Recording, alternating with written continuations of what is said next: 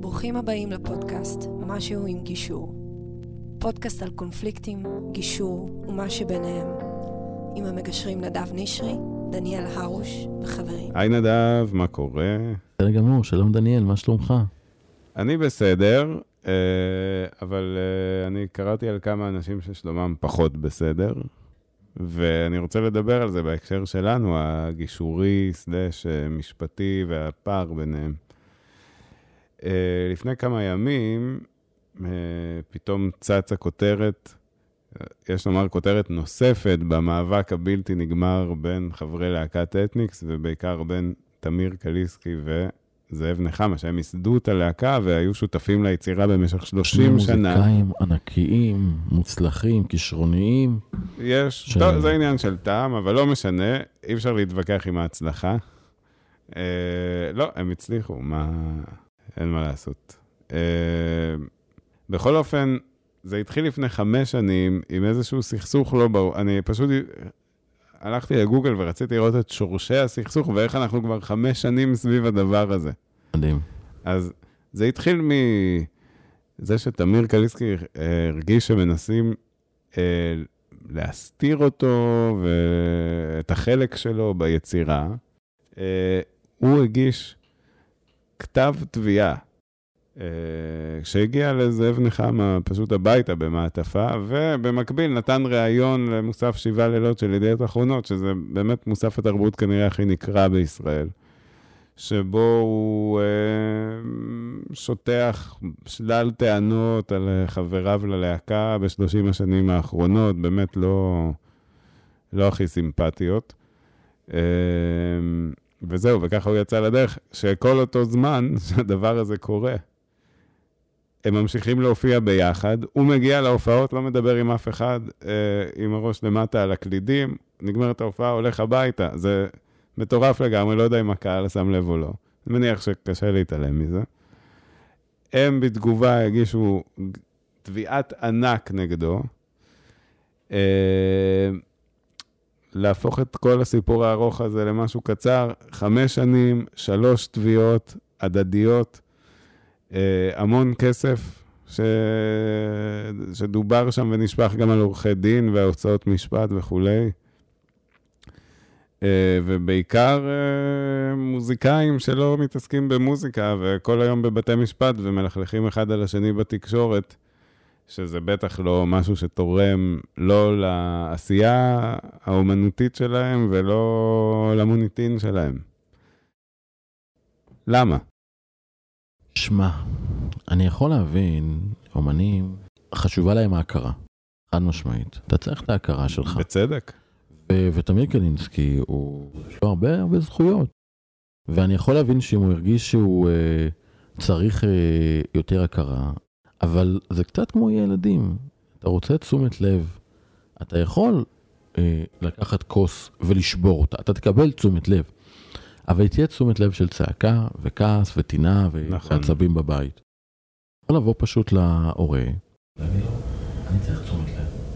ואתה תקבל חיבוק הרבה יותר גדול, הרבה יותר אוהב, הרבה יותר מכיר, ואז גם אם אתה גם כאומן, אתה תגיד, תקשיב, אני רוצה הכרה. קצת מרגיש שאני לא מספיק אה, מקבל פה את ההכרה. מה אפשר לעשות כדי שיהיה לי תחושה טובה? פשוט לשאול את השאלה הזו. עכשיו, בדרך כלל אנחנו לא מדברים בשאלות, וזו אחת הבעיות הכי גדולות שלנו בכלל בחברה המערבית. אנחנו ישר מדברים בתשובות. וכשאנחנו נבוא בתשובות, ואני אגיד לך, תקשיב, אתה לא נותן לי מספיק כבוד. ואתה תגיד לי ישר אוטומטית, כי אני תקפתי אותך. ברור שאני נותן לך, אני נותן לך יותר מדי כבוד. אבל עכשיו עוד יותר תעצבן אותי, אבל לא, אתה לא נותן לי מספיק כבוד, אז אתה בכלל לא מקשיב לי, אתה רואה, אתה בכלל לא מתייחס למה שאני אומר, וזהו, ואז אני אלך. ומפה אני אגיש עליך תביעה. זה כל כך מגוחך, אבל זה הסיפור. במקום רגע לשאול אותך שאלה, איך אתה נותן לי כבוד? אה, אבל לי יש תחושה אחרת, איפה, איפה אני פה אולי טועה?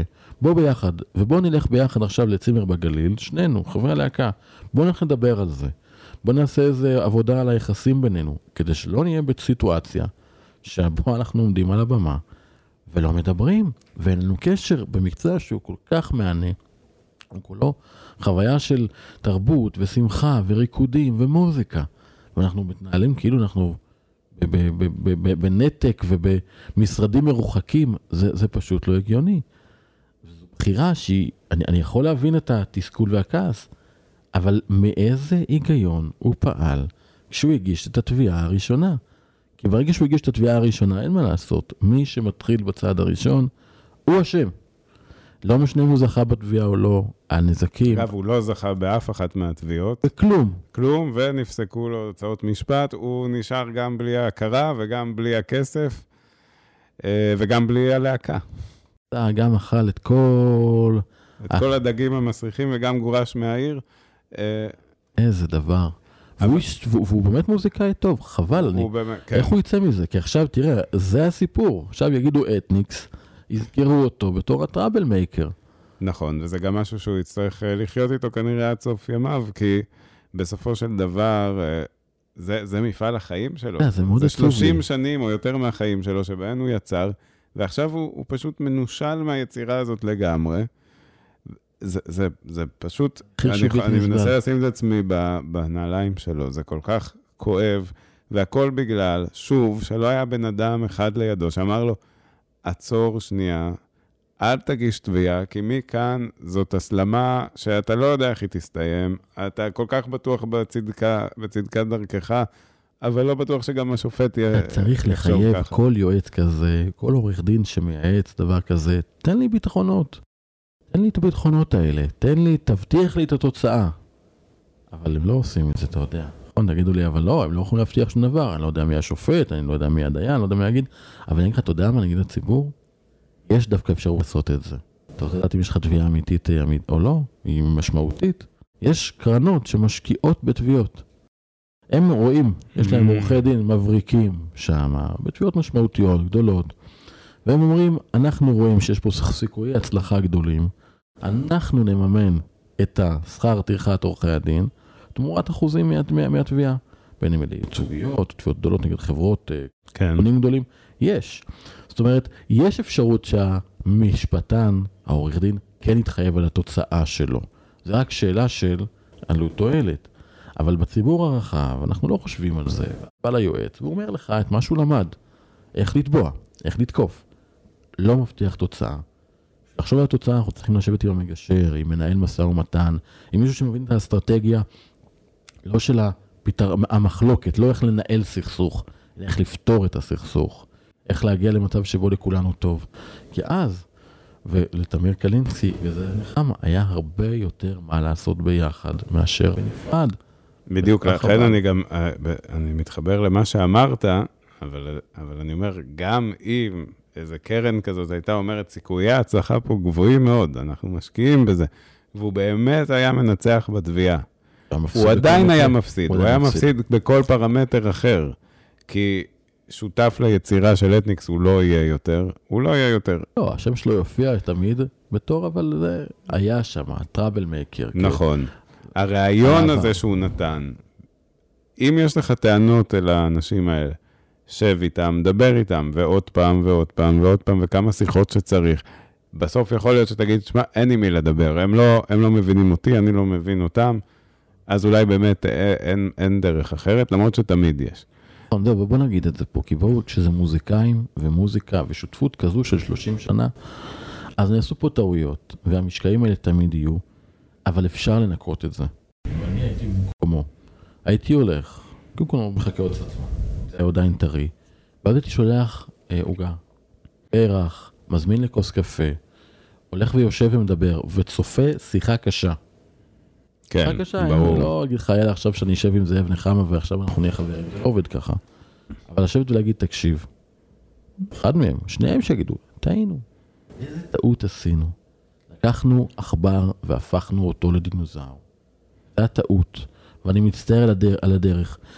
זה שאני מצטער על הדרך, לא אומר שאני מצטער על התחושות שהיו לי אז. ברור. זה לגיטימי שירגיש שהוא לא מוערך, וזה בסדר. אבל תדע, לא ידעתי.